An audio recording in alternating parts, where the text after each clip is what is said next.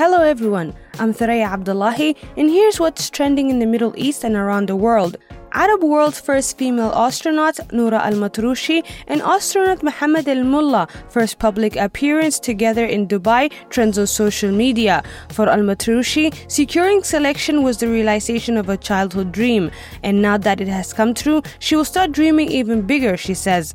Videos of fire crews battling a blaze on a ship at Dubai's Jebel Ali port in the early hours of Thursday after an explosion on board the vessel is trending on social media this morning. Residents said they heard a loud bang and felt their walls shake several kilometers away shortly before midnight. The government's media office said the fire is under control with no deaths or injuries reported. As people look forward to Eid and Hajj, Saudi's Supreme Court has urged Muslims in the kingdom to try to sight the crescent marking the beginning of the month of Dhul Hijjah on Friday, July 9.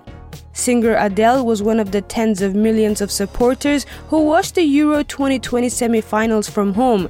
England made it through to the final after coming from behind to beat Denmark.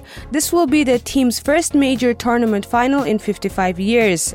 Kamala Harris's stepdaughter Ella Emhoff makes fierce debut at Paris Fashion Week after becoming an instant fashion icon at President Joe Biden's inauguration. The 22-year-old walked Balenciaga's fall-winter collection on July 7 and gave her Instagram followers a luxurious taste of her experience at the event. That's it for today's trending Middle East update. For our full range of podcasts, head on over to the podcast section of thenationalnews.com.